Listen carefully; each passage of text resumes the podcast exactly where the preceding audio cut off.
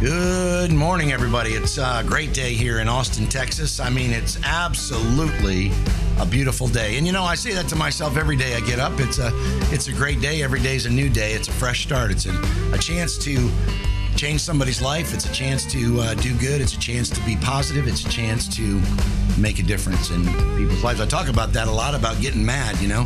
Uh, M A D. Man, if things aren't going the way you want them to go, you need to get mad. M A D, which means make a difference. My name's Terry. Welcome to Tuesday with Terry. Talking to you live from Austin, Texas, where the sun is hot, the barbecue is sweet, and all the drinks are free over here.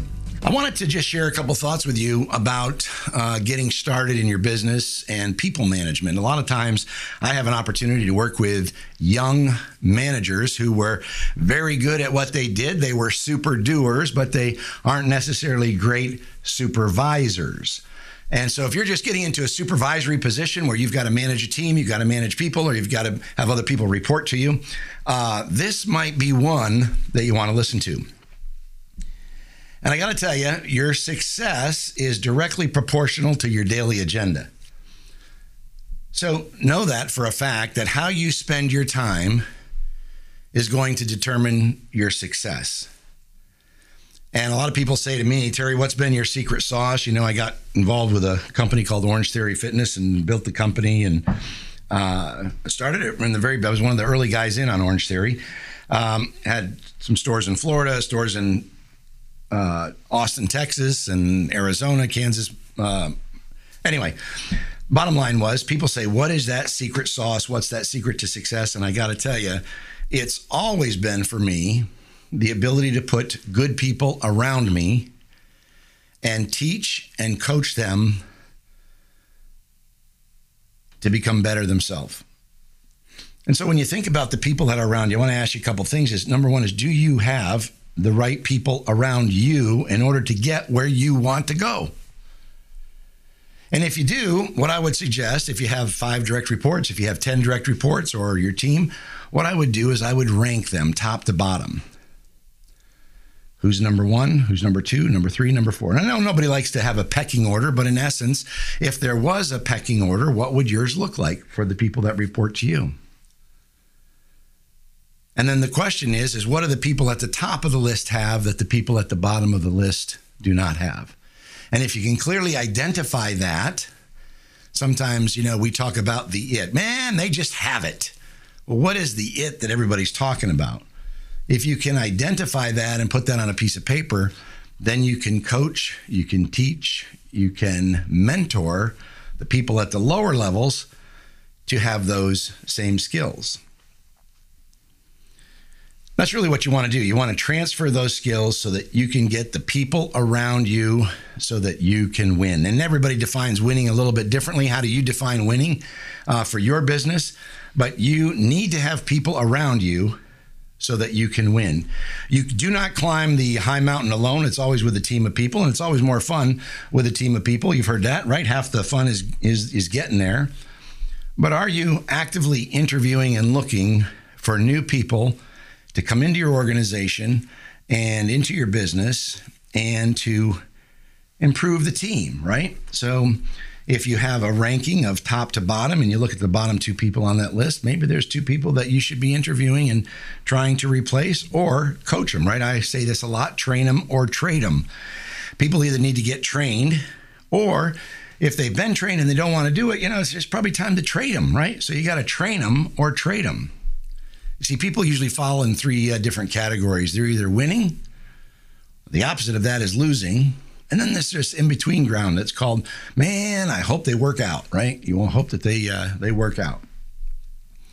That group of people that you're hoping are going to work out, you're hoping and you're hoping and you're hoping, you got to train them or trade them. And if you're just getting involved in management, you got to take a look at your people and you say, is this person helping or is this person hurting me and my endeavors? And a lot of times we don't pay close enough attention to that. And so we hang on to people and we hang on to people and we hang on to people. And we say, well, this is their month. I mean, this is their month. I spent time. This is going to happen. This man, I really believe they're going to get it.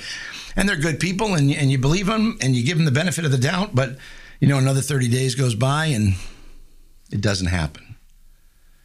So, what I want to remind you is take your time in the interview process. Have that candidate meet multiple people within your organization so they understand the fit, they understand the culture. You get to know them and get different perspectives on that person and be long to hire, but be quick to fire.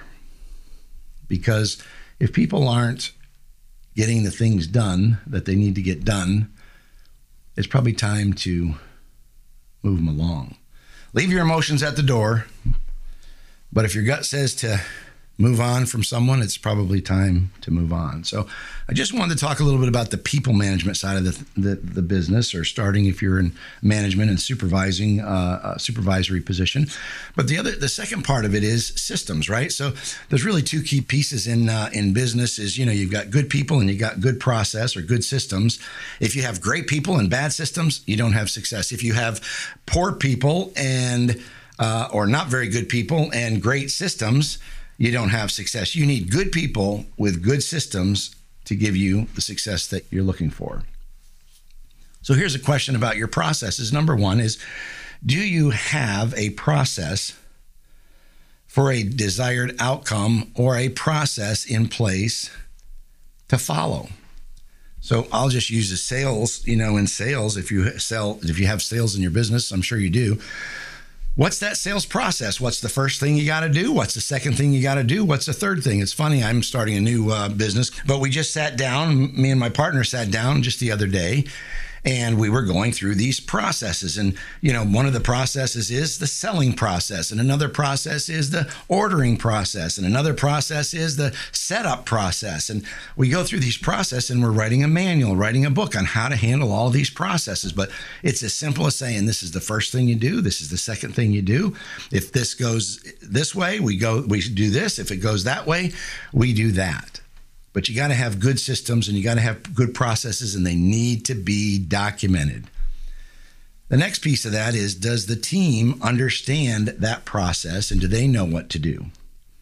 If you want to give yourself a checkup from the neck up, all you have to do is simply pick a system in your business, put your uh, people in a room, take out a blank sheet of paper. Everybody takes out a blank sheet of paper, and you simply say, I want to talk about the sales process. What are the six steps or the 10 steps or the 12 steps to the sales process? And does everybody write down the same 10 things? Does everybody write down the same 12 things or same six things? A lot of times, what you find out is everybody has their own interpretation of that. And all of those processes are a little bit different. And when that happens, that means you need to do more training so that there's consistency in that process the team needs to understand the process. What about uh, ways to inspect it? Do you have any ways to inspect that process? We have a uh, audit that we do in our business, and we go into a studio and we do an audit, and includes a lot of different things. It includes an audit of the sales system, it includes an audit of the cleanliness, it includes an audit of some of the operational things that are supposed to be happening. And then when you look at that process and that audit, if you have multiple stores or you have multiple businesses or multiple people, all you can do is you can simply audit that process and then you can rank it based on scoring, right? This guy got a 89, this guy got an 83, this girl got a 79 or a 76. And you can just put everybody in a ranking and say, hey, this is how well they did on completing and knowing the process. Do you think your systems are easy and your processes are easy, or are they complicated? Man, I got to tell you, if there's something you could do to help improve your business, simplify, simplify, simplify. If it takes 15 steps to get to the end of the process, figure out how to do it in 12 steps, figure out how to do it in 10 steps. Do you really need to say all of those things? Do you really need to do every single detail in order to make a transaction happen? Maybe you do, maybe you don't, but you need to look at that. What's the best practice too? I like that one. The best practice, right? So find somebody in your organization that's really doing it well. And most of the time, you can find ways to improve your systems by talking to the people on the front line. They'll tell you how to fix things very quickly. Number three, in terms of, so I talked about people, I've talked about process and systems. I just want to talk about a game plan, right? So if you got good people and you got good systems, then the last piece is really how can you have a good game plan to move move the needle, right? And so, you know, every football coach goes into the game with a game plan. Every basketball coach goes in with a game plan. You don't go into business and you don't start your day without a game plan. You got to have a schedule and you've got to have the things that you want to accomplish and you've got to have a game plan for the day, for the week, for the month, for the quarter, and yes, for the year. Take a look at your business and take a look at your team and who needs you the most? Who needs who needs you to help them the most? Who should you be training and for how long? What are you doing this morning? What are you doing this afternoon? What are the things that you want to accomplish? Do You have three main objectives. You can't do it all, but you have three main objectives that you want to get done today. I worked for a gentleman, his name was Eric Long with uh, Hilton Hotels. This is 20 some years ago. And uh, Five Diamond property, resort style property. And uh, uh, one of the things that Eric used to say was he would always say, Don't do, get done. So a lot of you have to do lists and you know, you know you're doing, doing, doing, but he would say, don't get a to-do list, get a get done list where you put fewer things on the list, but you know, and in fact, that you're going to get them done, and you keep chipping away, chipping away. How do you eat an apple? One bite at a time. How do you eat an elephant? One bite at a time. How do you handle business and projects? One day at a time, one hour at a time. Last piece is I would say in when you talk about your game plan with your team or you're training your team, are you showing or are you telling? Because a lot of people do a lot of telling, and that's a lot of talking, and they're talking and they're talking, and their lips are moving, and they're talking, and they're talking, and their lips are moving, and they're talking. And they just keep going on and on, and they got all the advice and all the counsel and all the man, uh, you just listen to them talk, and there you go. And there's a difference between listening to somebody talk and somebody grabbing you by the arm and say, Come here, let me show you how to do this. And they do it. Then you do it together. And then that person demonstrates and does it, repeats that back to you, right? Uh, I do it. We do it. Now you do it. And that's the that's the philosophy of showing versus telling. And the last piece is just some general comments about management and working with people is I like to do this. I, I like to do a short uh, performance review with my folks, and it's three questions. And the three questions, you can insert your name. I'm going to use my name here, but you can insert your own name. Uh, when I start working with people or I've been with them for 30, 60, 90 days, I'll simply say, I want you to fill in the blank, John. I like it when Terry does blank and have them fill in the blank. I wish Terry would do more of blank and make them ask them to fill in the blank. And I wish Terry would do less of blank and have them fill in the blank. That's three ways, three questions to give you some feedback about what do they really like that you do, what do they want you to do more of, and what would they appreciate if you did a little bit less of. Hopefully, those are some good tips for you today. My name's Terry. I'm your friend. Have a wonderful day. We'll see you next Tuesday, Tuesday with Terry.